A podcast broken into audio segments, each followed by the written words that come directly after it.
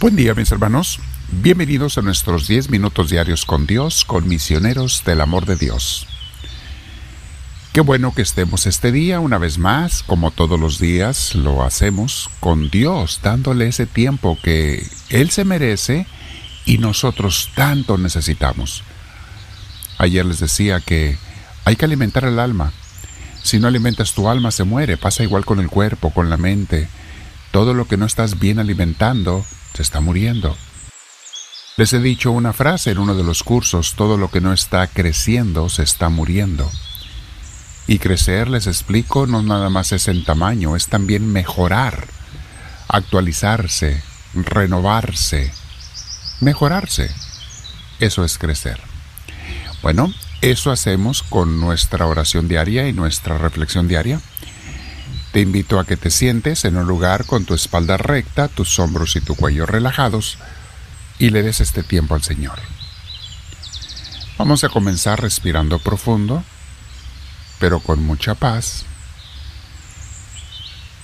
Invita al Espíritu Santo, dile Espíritu Divino, ven a mí, te lo pido, lléname de ti, enséñame Espíritu Santo a escucharte, a, a ponerte atención, a también entenderte, Espíritu. Enséñame a hablar tu idioma. Sé que es práctica, sé que es tiempo de, de experiencia para llegar a conocer bien tu voz, pero ayúdame a lograrlo lo más pronto posible, Espíritu Divino, porque sí quiero saber escucharte y quiero pues obedecerte, fincar el reino y ser uno contigo. Bendito sea, Señor Dios nuestro. Una vez más respiro profundo y me quedo contigo en este crecimiento espiritual y luego en mi oración del día. El tema de hoy, mis hermanos, se llama Cuesta perseverar, pero es la única manera de cosechar. El día de hoy estamos hablando de la vida espiritual, de la amistad con Dios, de ser parte del reino de Dios en este mundo. Cuesta perseverar, pero es la única manera de cosechar. Me llama la atención mm, cuando leo y medito los evangelios que hay momentos en que Jesús se frustraba porque la gente no quiere luchar, no se quiere esforzar, no quiere perseverar y muchos, mis hermanos, no quieren cambiar su manera de pensar. Tienen una forma de pensar que nunca los ha hecho mejorar o caminar con Dios o avanzar y no quieren entender que mientras sigan pensando así, no van a mejorar. No hay peor error que seguir haciendo lo mismo y esperar un resultado diferente.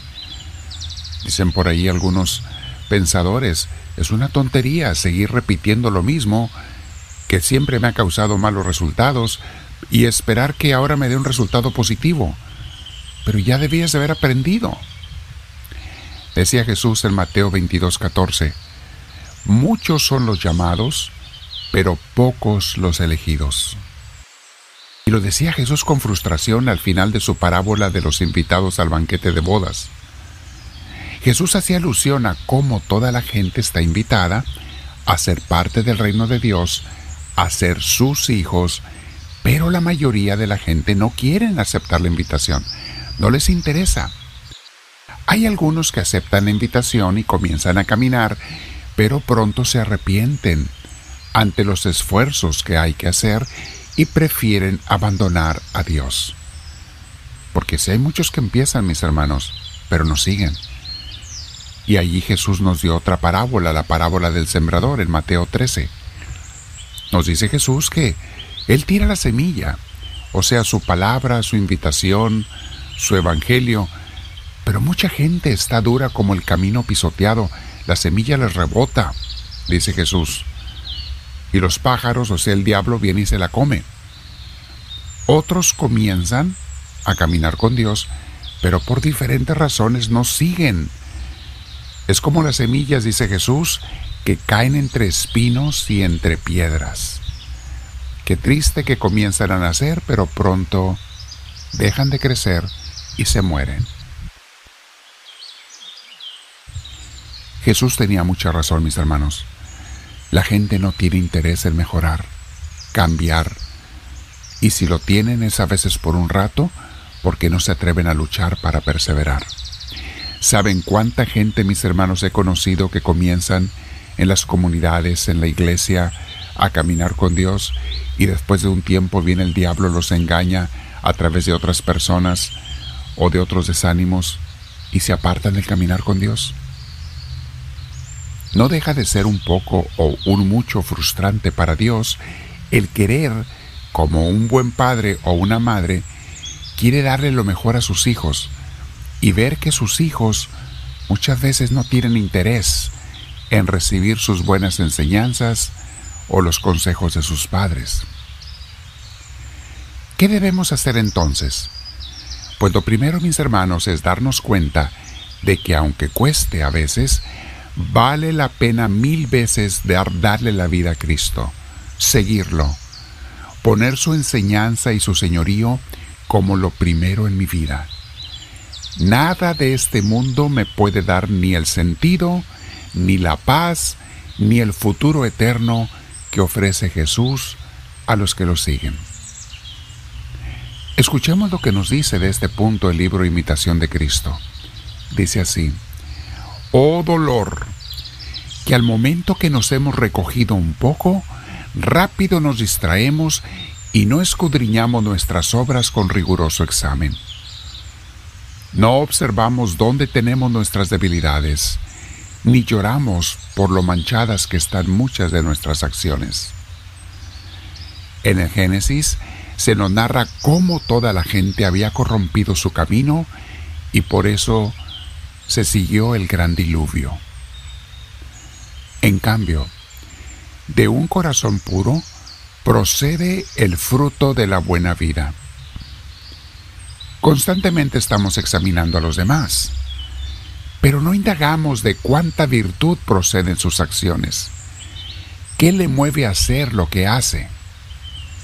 Queremos saber si una persona es importante, o es rica, o es hermoso, o es bella, hábil o buen escritor, buen cantante, buen artista, pero poco le interesa a la gente el preguntarse cuán pobre puede ser de espíritu, cuán humilde, o cuán paciente y manso. ¿Qué tan devoto y recogido es esa persona? O sea, ¿qué tantas virtudes espirituales tiene?